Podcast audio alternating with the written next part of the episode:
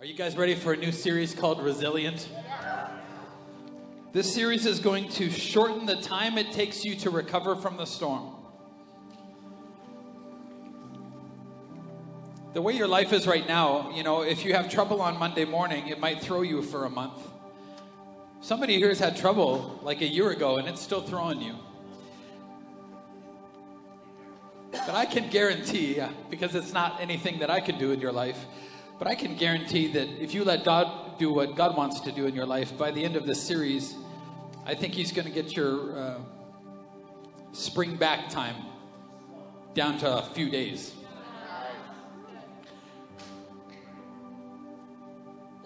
First Wednesday is coming, 7 o'clock Wednesday night.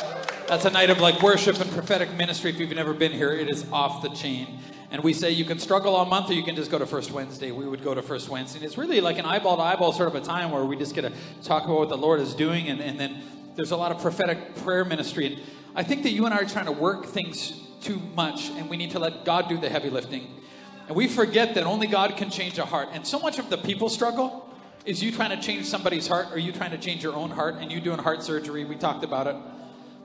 And I think we just need to let God do heart surgery. And so come out on first Wednesday. And there's just, there's always these moments of direction and, and um, these things that God wants to do. So listen, um, it's not how many punches you can throw, it's how many you can take and still throw down, Venue Church.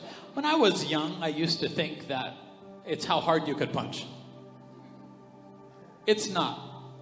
It's not really. It's who doesn't die before the end of the race. Who's parenting teenagers right now? Just don't die. It's who can last, because listen, we've got to run the race and we're trying to win the race. I don't think it's about winning, I think it's just about finishing sometimes. And you have to be resilient to fin- finish the race of this lifetime. Pray for parents of teenagers. Come on, Venue Church. Thanks, Sean. Today's sermon is called uh, Insecure Much. It's all about insecurity. Um, you know, when you were a kid on the playground, do you remember somebody looked at you funny and it would just throw you for a loop? You go home crying to mom. Somebody took your ball. Somebody said you had a big nose. Now you're wondering who I'm looking at right now. But you know, as you grow older, you, you, you ought to be building a little resilience because now everybody around you thinks that your nose is too big and you don't care anymore. You know, there's something like what happened when you went home and your mom was like, Who cares about how big your nose is? Look at that kid who said it. Look at their ears. You know, like there's there's we like big noses in this family. There's something that settled you down that gained you a bit of resilience so that the same attack doesn't hurt you the same time the next way, you know? Or you go home to a dad like my dad who said used to say to say like nobody's thinking about you half as much as you think they are. Basically, like you're not that important. You don't like sit in people's minds all day, like, hey, I wonder what Corey is thinking, you know. And it just settled me down and so I realize, like, oh, okay, it just it brought this perspective and it brought this power to my life, this resiliency. Now, if you're a strong personality type, I just want to do a, sh- uh, you know, shots fired from Pastor Aaron because you and I can, because I have a strong personality, we can tend to check out when I'm preaching about insecurity because you think I'm not insecure, I have a strong personality. Pastor Aaron's like, oh, strong personalities are insecure too. I was talking about somebody uh, with, with her a little while back, and she's like, oh, they're insecure. And I'm like, no, they're not. They're too strong to be insecure. And she said, no, it just looks different. And I realized, yeah, okay, you know, a strong personality tends to like consolidate our forces around us, and strong personalities can build walls around us, and then we're, we're vulnerable up to a point. Because I'm like, I can afford this amount of vulnerability. And God's like, you need to pour it all out. And I'm like, uh, that's not the plan, though, around here. And God's like, the plan needs to change. We all struggle with insecurity. Um, and that was Pastor Aaron, and that's on her if you're mad. Okay, let's define resilience for this uh, series, I think. It's the ability to bend beneath the load, but catch this, but spring back into God's design for you. So, so something has happened last week, something has happened in your life or maybe in your childhood, and you need to get you need to get healed of this in the prayer corner after the sermon. You need to apply God's word. There's something in your life that God is going to do. But it's the ability, resilience is the ability to bend beneath the load but spring back into God's design. Now, why, why would I say that? Don't you mean just spring back? No, no. You can spring back, but not into God's design. Because the storm has a way of warping you. And you can spring back and spring back not far enough. Uh, you can spring back over on this side. I see people do that all the time. The devil hits them over here, and then they spring back not into what God designed them to do or be or feel or think, but into all of this thing way over here. And that was the devil's point, was to just like, I'm going to pull this tree down and then let it go. But we spring back not into God's design. See, God's design for you is His choice, and it's how He made you, and you have to spring back into the right place. And so, as we preach about, uh, as I pre- as we preach, you're not preaching, as I preach about resiliency, the idea is that you spring back into what God had in mind for you. Because God's only going to bless what He designed. Now, um, now, we think in today's society that, hey, it would be better to be like a concrete tower than to be a tree. But a concrete tower, the trouble is, if there's not enough flex in it, when the storm comes up, then it just falls and lands on whoever happened to be under it. And, and I feel like this last little bit of lockdowns, landed on some of us, and I saw a lot of concrete people I thought were real strong kind of like fall and shatter. Well, there's this flexibility, this resiliency, this bounce back, this elasticity, this. You can't have a hard heart and be resilient at the same time. There's a softness about it that's the key, but we have to do it the way that God wanted us to do it. Now, um, resilient people, this is what you want a resilient person kind of learns as they as they go. You ever see somebody in the middle of trouble at work just kind of like bounce around a little bit and then land on the right path?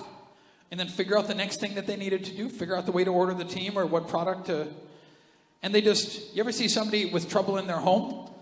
Just kind of like bounce their way through it and then come out. They always seem to come out ahead. A resilient person learns as they go but see, if you're not resilient, the temptation is there to try to memorize past victories. That doesn't work. It only works if the exact same circumstance happens with the exact same people, with the exact same frame of mind, in the exact same mental space, in the exact same, in the exact same amount of mileage on your car, in the exact same. You can't memorize past victories. And so God wants to create a resilience in you because tomorrow's challenge is going to be new. You're not going to have faced it. And there's this thing where, where we become very reactive, even to what God was trying to do. It says in the old, old scriptures, it says, Israel saw the acts of God, but Moses knew the ways of God. And so Israel saw all the acts, but an entire generation died in the wilderness because Moses was trying to teach them God's ways. You know, Pastor Aaron and I have been married a long time. And how many people agree that she ought to be able to understand my, my grunts now? Because why would I spend 57 sentences when I could just do one grunt and she ought to know what it means? 20 some years with me? There's like 10 different variations of grunt. If you figure it out,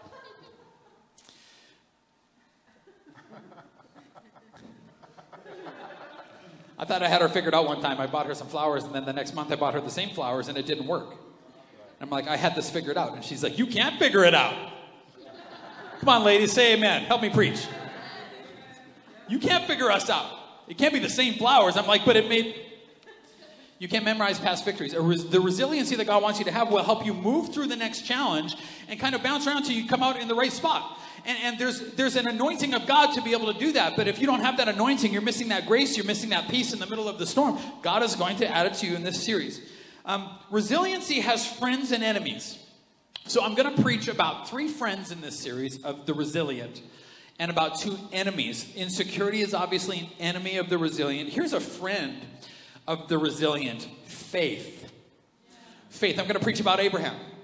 I'm going to preach about Abraham and his dealings with his spoiled nephew Lot. And you're going to see that he wasn't worried when Lot got promoted and when he gave Lot something that God had actually maybe intended. He didn't get worried about it. He was very resilient. Faith. This is what the Holy Spirit showed me about faith. Are you ready? Faith sees what God could do. When I preach, I try to preach into who you are could be, like tomorrow. I don't preach like where you are. I preach because I see something. Abraham saw what could be and plotted a course, and by the time he got there, God made it a reality. But a person without faith calls themselves a realist. Any realists in the house? Pessimist? When you don't have the faith to see what could be in your teenager, you'll always deal with them with who they are, not who they're supposed to be. You won't be preaching them into, you won't preach your husband into who God is making him to be. You'll just treat him like you see him. And there's this thing that when you plot a course to what God thinks, God is like, hey, I want this to happen, and you plot a course, and then you jump and you start moving there. By the time you get there, God causes it to be.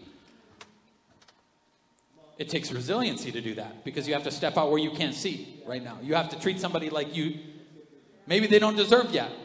There's this, you want to know another uh, friend of, of uh, the resilient? Innocent trust. I'm going to preach about uh, uh, Mary, the mother of Jesus. She was just a teenager when Gabriel came to her, freaked her out. It's like, and you're pregnant. And good luck with Joseph. It's the Holy Spirit. Just explain it to him. He'll be fine. In a day when, if, if you got pregnant outside of wedlock, you could be killed. You, could, you would be the shame of your town. Uh, nobody would speak to you. Your own family would cast you out. And Gabriel's like, hey, this is all according to God's plan. There was a holy naivety about her. You know, my daughter Neela, you want to know why she's like the cheerful mom every morning? She comes bouncing down the stairs. She's na- naive enough. This, this helps her with that. She, can I just say this? She thinks that she has an amazing dad. She doesn't know yet. She thinks she has an amazing dad, and that no matter what happens to her that day, her dad can probably take care of it. What if you had that kind of frightful, holy naivety about God, your heavenly Father. You were just naive enough to think that He's probably going to be able to take care of you, and you don't need to worry about it. You need, just need to let God do what He wants to do and just relax a little bit more. There's something about that in the life of Mary that you're going to see. Even though she was a teenager, she had an understanding that a lot of adults don't have these days because she just like, okay, let it be to me according to your word. Let's go for it. Let's do it. Um, here's another friend mission. Your mission will give you resilience or it will make you hard like a concrete tower. If you have the wrong mission, and I'm going to talk about the Apostle Paul. See, Paul went from being like a horribly not resilient person, and, and Jesus has to like shatter the concrete tower on the road to Damascus and be like, dude, all of your scriptural learning. You're fighting, you're pulling on a choke chain, is what he told him. Like you're, you're a dog pulling on the choke chain and wondering why you can't breathe. But what God does in his life is like, look, no matter where you are and how not resilient you are right now, God is going to shift you in this series to be more like the Apostle Paul, who's just like, hey, and let's go plant a church and let's go do this and let's go. And we're not worried and we're going to, it's going to be powerful. Okay, here's some enemies insecurity. And insecurity always has a brother called pride. You don't think that they come from the same family, but they do. The same thing as fear and anger. They always hang out with each other. Um, and I'm going to be preaching about um, the prophet Balaam and uh, stubbornness. We got any stubborn people in the house? Raise, you better be mentally raising your hands right now. Everyone's like, what do I do? Stubbornness, the prophet Balaam. Listen, um, the Bible says stubbornness is as bad as idolatry. It's as bad as worshiping idols. Why? Because you create an idol of your opinion and you want everybody to worship at that altar. And God's like, we don't worship at the altar of. And then God sends a donkey to speak to you. It's going to be a great, uh, it's going to be a great sermon. The only thing you'll listen to is a donkey sometimes if you're stubborn, to everybody. Um, now, King Saul. That's I'm, I'm preaching about King Saul. Can you imagine being the king before King David, who was like a horribly disappointing king, and then God sends you a David well, I'm going to go back to kind of the earlier part of Saul's reign actually was quite good. He was a great king. He, he had victories over miraculous. He was a miraculous commander. He, he had victories that only the Holy Ghost could have done and got the enemies of Israel off his back. But then something happens and he leaves an unresolved issue of insecurity that he doesn't let the Holy Spirit deal with. And you're going to see in his life what happens. Um, have you ever met an insecure person? It's what are insecure? What do you like when you're insecure? You know, I um we had in my dad's church, we had been raising money to drill a well in Africa. So we had, by the time we were done, about $35,000 to drill a well in Africa. And then I took my dad's church over. I preached about that. And so we had $35,000 raised to drill a well. And uh, we were going to drill it in a certain spot, but then our contacts there got a bit corrupt, and we're like, we didn't feel good about that anymore. So we went, my parents started traveling with another missions organization. Not Haiti Arise, Pastor Marcus right here, not you. A different mission organization in Africa. Haiti, Africa. We getting the feeling? Okay. Guys are awesome. We invest in you. We feed the poor. Um, but in, in Africa, and so he, my parents started traveling with them, and we had already decided we're going to drill a well for them in one of their properties where they have like um, they have a ministry going on, and the, the town needed water. And we're like, perfect. We have the money. We're ready to go. So we sit down for lunch with my parents, with a friend of mine who w- my parents had traveled with. I think traveled with, but he, he I grew up with his daughter. We knew him a very well and, um, and then the head of the missions department of this organization. So we sat down for lunch. And from the moment Pastor Aaron and I sat there, I'm like, who's this guy? Listen, Couplet, if somebody agrees to buy a car, stop talking. Every salesman knows if the deal is done, stop talking. We were ready to go. We were like ready to write the check. And he starts talking. But he was so insecure that he starts like bragging about himself and spends an hour talking about himself.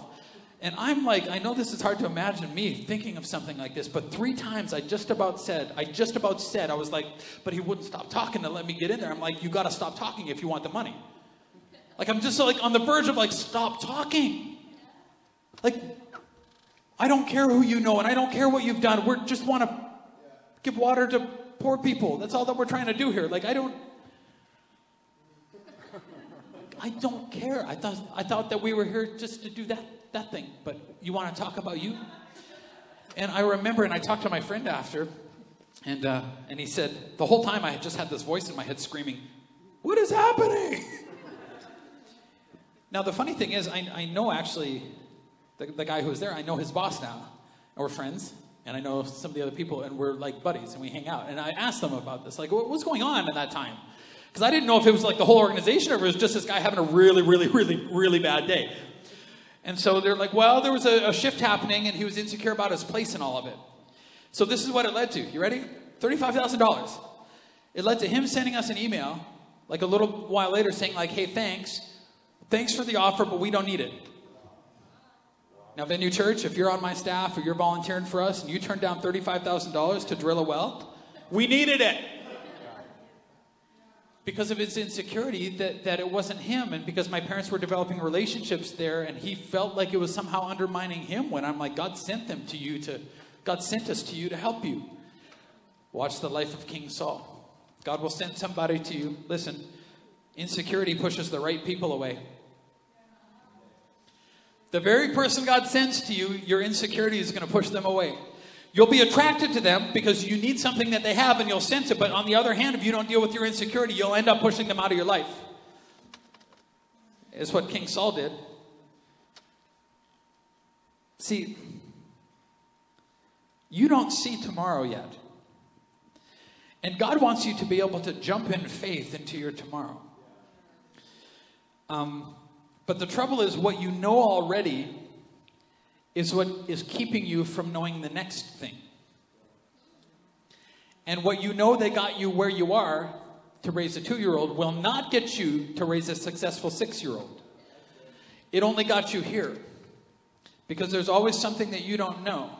And what you know about discipline has to mature and go deeper. But to do that, you ready, church? You have to unlearn a little bit of what got you here. But when you pour it in concrete and you're like, we figured it out, you can't figure it out. And then the child goes, and then all of a sudden you're dealing with new, and all of a sudden things change. And you have to unlearn some of this. That's what maturity is, isn't it? Unlearning what you think you know so that you learn more. What you understand of love when you're two is not what you understand of love when you're 22. I shouldn't have said 22 because 22 still. 32, 42. You have to grow up, but you have to unlearn. Now, what insecurity does is insecurity ties a safety rope and you get your sense of security, but think about it like this. if God is telling you to climb a cliff, He wants you tethered ahead of you. And so he's like, Come on, we can climb this thing. And he's going to throw you a rope, but he's going to send somebody to throw you a rope who's either been where you are or has the anointing to get you there. What insecurity does is insecurity ties a rope on to the bottom of the cliff, to what you know and what you're comfortable with, and to your past victory, and to your past win, and to something that just worked back then. And I, I get so tired of hearing Christians, they have 30 year old testimonies. That's all they can talk about. I'm like, what did God do in the last 30 years? All you can talk about is that thing still? You're tethered to the bottom of the cliff. And listen, insecurity, gravity always works in its favor. Faith is easier to pull somebody down than to pull it up. And there's this idea that you're going to have to cut that rope of your safety rope to what you know and to what you think, and, to, and you're going to have to only go with the one rope which is ahead of you in the journey. And God sends King Saul. King Saul is struggling in his in his kingship. He's made some huge errors because he was so insecure. He started leading the people according to what the people wanted and not according to what God wanted. You can't raise teenagers according to what teenagers wanted. If you haven't figured that out, that's for free. And get some counseling quick. And um, and so it says the Spirit of the Lord had left Saul, and the Lord sent a tormenting spirit that filled him with depression and fear. So when the Spirit of God leaves your life, and you're going to see that the Spirit of God left uh, largely to his insecurity. So he made some really, really bad decisions that dishonored God and in, in his insecurity, and then the Spirit of God left him and created a vacuum. And when the Spirit of God leaves you because you're insecure and you forget who God made you to be, you forget who you really are, then what happens is you start identifying with the sin in your life instead of selling it out. And then you're like, well, I'm just this way. I'm just this way. Accept me. Love me. And your wife is like, love the bad parts of you? The parts of you that tell lies? I'm supposed to love that? And it becomes who you are, and then you demand that everybody accept this because that's not who you are. Do you do that with your insecurity? I'm just insecure. They have to love me anyways. Do you love insecurity? Should you love insecurity? Daughter of heaven, son of the living God, Christ follower.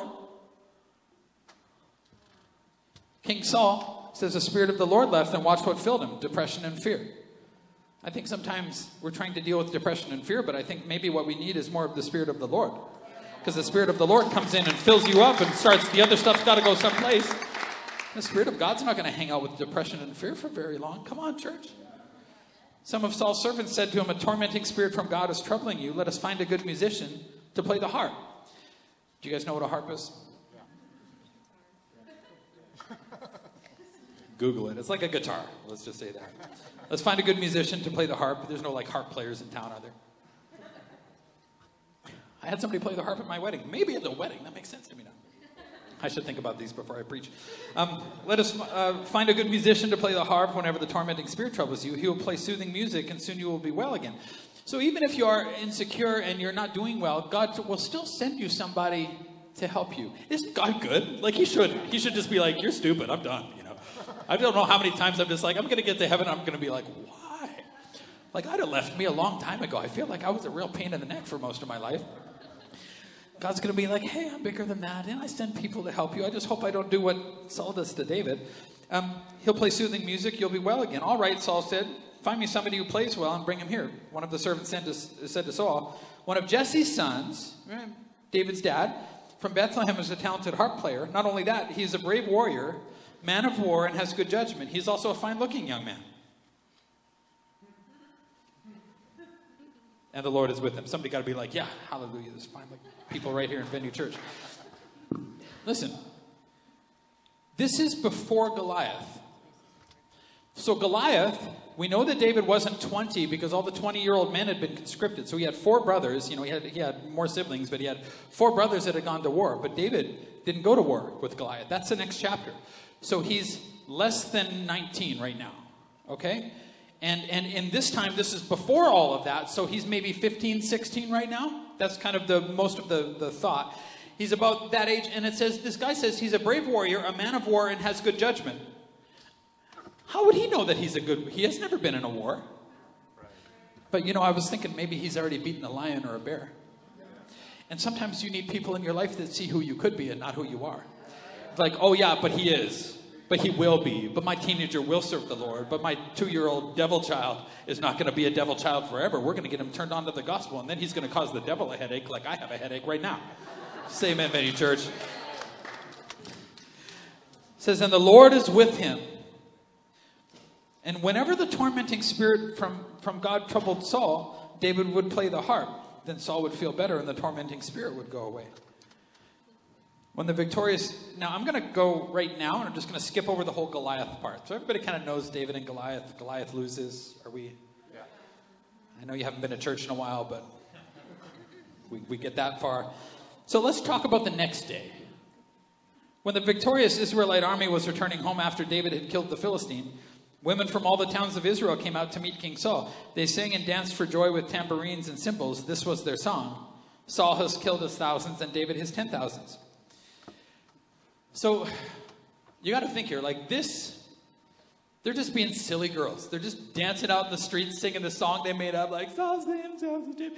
You would too, because here's, here's the deal. Here's the deal. The whole deal with Goliath was Goliath said, if I beat your guy, you're going to be our slaves. So you'd be singing silly songs too out in the street the next day if your daughters were like, don't have to be slaves, don't have to be dragged off by the Philistines. I mean, you'd be like, yeah, woo, everything is amazing. And I would just make up crap and sing it. I would just be happy. I, I don't even, it doesn't need to make sense. And they make up this thing that doesn't make sense. Saul has killed thousands and David tens thousands. David has killed one guy. He was big, but that's all it is. It's just one guy. But they're making up this song and they're like, hey, Saul, you're amazing. Where did you find this giant killer? You know, like, oh, he was in the field. Like, oh, Saul, we love you. We love everything, you know. but watch what Saul does. It says, this made Saul very angry I'm thinking maybe it's just me, but like the day before, I feel like you'd have given your left arm for Goliath to die.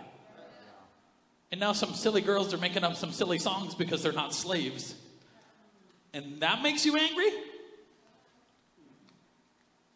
Goliath didn't make you angry. Come on, church. Goliath didn't make you angry. You just sat there and listened to him trash talk your God for 40 days. When you're the biggest guy in Israel, why don't you go out there? What's this? He said. They credit David with ten thousands and me with only thousands. And all of his guys are like, You haven't killed thousands. Then watch what he says. Watch what he says. Next, they'll be making him their king. Definitive proof that insecurity makes you a crazy person, it makes your brain crazy. Next, they'll be making him their king. They just met him. He killed one guy. Listen, I can guarantee that if, if David is like 17 here, the only person in the nation that wants a 17 year old boy in charge is the 17 year old boy. I can guarantee it. And nobody else is like, let's put a 17 year old kid in charge. They seem smart. Who's 17 here? When I was 17, I thought I was smart. And then it's funny how my dad matured as I got older. like, oh, he's starting to he's starting to catch up. From that time on, Saul kept a jealous eye on David. God sends him a giant killer, and he's like, I want to be the giant. Yeah, but you didn't. You weren't the giant killer. Maybe you didn't even have the anointing to kill that giant. You keep a jealous eye on people. The very next day, watch this a tormenting spirit from God overwhelmed Saul. Insecurity will start overwhelming you. There's this thing called like emotional flooding, where when you're insecure, everything piles on at the same time, and then you can't separate anything anymore, and you can't deal with issues because everything feels really bad all the time overwhelming him, his emotions, overwhelming the sense of hopelessness. This, watch this, watch this. And he began to rave in his house like a madman. See, insecurity makes a king start acting like a fool. Insecurity will make you act the very opposite of what God wants you to act like. It'll make you discredit yourself. And then watch this. David was playing his harp as he did each day.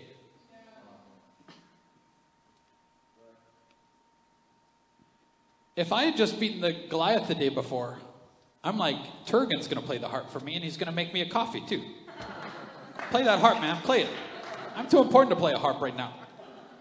Not David. What's David doing? He's playing a harp. He's like, oh, you thought those songs were silly. Saul has slain his thousands. He's like, Oh Lord, don't let them find out that it wasn't me that killed the giant. I'm just glad I didn't die and get stepped on. I mean, he's just like, you know what he's doing? He's, he's singing the song and he's just like giving it all back to God and saying, Don't let them find out that I'm just a shepherd boy. He's just making, he's giving it all back. He's like playing his harp like he does every day, and, and he's just singing a song that's honest and like, hey, I don't want them to look at me because I'm going to be very disappointing at some point in my life. You know, I want them to look at you. You're the giant killer. You did it. It's all about you. As he did each day, but Saul had a spear in his hand. Now, that's what your insecurity will do. You got to think about this. Saul's in his own house. Now, houses weren't big back then. They weren't like the size of this room. There was like, think about like your dining room. Like, houses were small. King Saul's house, even then, was going to be small. It wasn't going to be a big house. And it says, David played his harp as he did each day. There's something about the habits that he learned in the field that gave him good habits on the throne. And, uh, but David, or but Saul, watch his habits. Think about this. He's holding a spear in his hand. Well, David's playing guitar across the room. He's holding a spear in his hand in his own house. That's what we do. You are alert for attack from your own family when you're insecure. You think there's a Philistine hiding in your own house that you don't know about?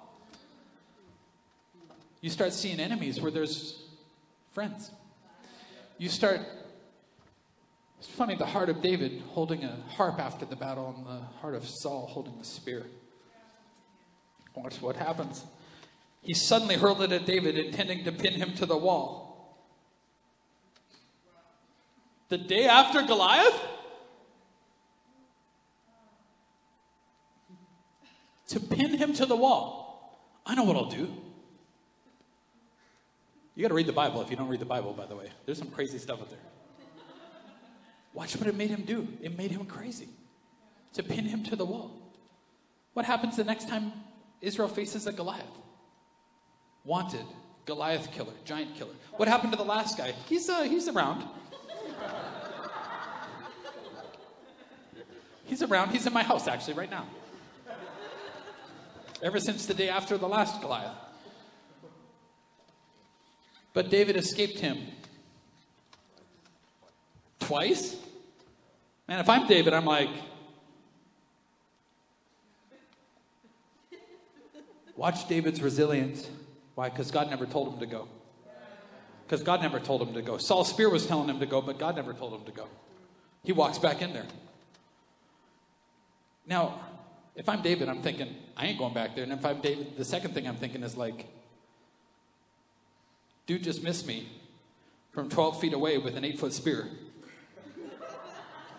I guess I know why he wasn't fighting Goliath. Come on, Venue Church. That's shockingly impossible. When you're insecure, that's how bad your aim gets. You think you're fighting the enemy, but you can't hit a guy playing a guitar from five feet away with it. Right. Twice. Yeah. See, it doesn't matter how big. See, to David, because he was resilient and a man of faith, Goliath was too big to miss. But I'll tell you, to Saul, Goliath was too big to hit. It's just overwhelming, just too much is too. Escaped him twice. Saul was then afraid of David, for the Lord was with David and had turned away from Saul. Insecurity makes you stop fighting the enemy and start fighting your friends. The very people God sends you, insecurity will make you stop fighting the real enemy and you'll start fighting your real friends that God sent you to defeat the real enemy. That's what insecurity does.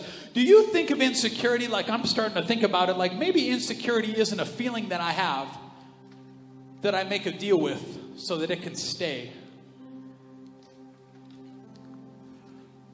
Because when I say insecurity, do you think that it's a sin? Or is it just a feeling you have because of your childhood? Or because of your circumstance? Or because somebody has hurt you? I'm starting to wonder if anything that helps uh, keeps us from obeying God might be a sin to you. And I'm thinking insecurity definitely will. Come on, church. What if, what if, what if you started treating insecurity and instead of treating it like a friend and tucking it in with you at night so that you wake up in the morning worried,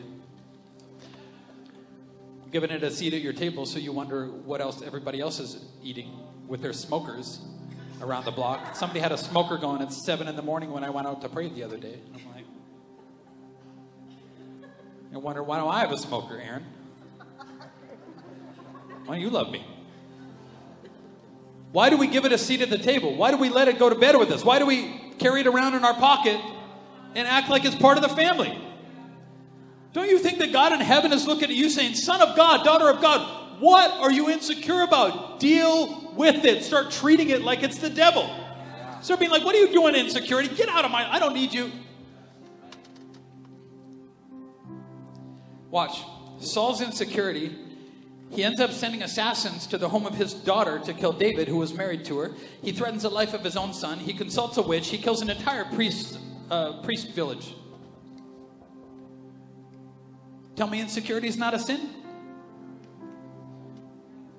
Um, you know what? I, I think sometimes that you and I, what we do is we're like, yeah, but, but my home life, you don't understand. My husband is secure, but my home life. I don't think David's home life was better than Saul's. I think that David's was much worse. The Bible says, he says, writes down in the Psalms, even when my father and mother forsake me, the Lord is with me. Meaning, I was forsaken by my. There's thought that he was an illegitimate child of his father. Samuel goes to anoint the king out of David's uh, Jesse's sons, and David doesn't even get invited to the party. And he goes through all the sons, and he's like, "Is this it? Because none of these." He's like, "Well, there's this other kid, but he's not really part of the family." he goes to the battle of Goliath, and his older brother is like, What are you doing here, you useless? Go back to those sheep. We don't need you here. You're nothing. You're nobody. You know what, David? I think David, in the field of his pain and loneliness, when he went back to the sheep, learned something. I think he learned how to worship. And I think that his worship ground out his insecurity. Because when you're insecure, you're constantly wanting people to look at your face, but worship looks at God's face and starts wondering what He's thinking about you and starts glorifying His name. What are you thinking right now? What are you feeling? God, how do I make your life better? How do I make your, how do I praise? How do I? And God sees Saul and sends a David to Saul like God has sent a David to you. And David shows up at Saul's court and Saul's holding a spear and David's like, Where's your heart? I thought this was the worship jam.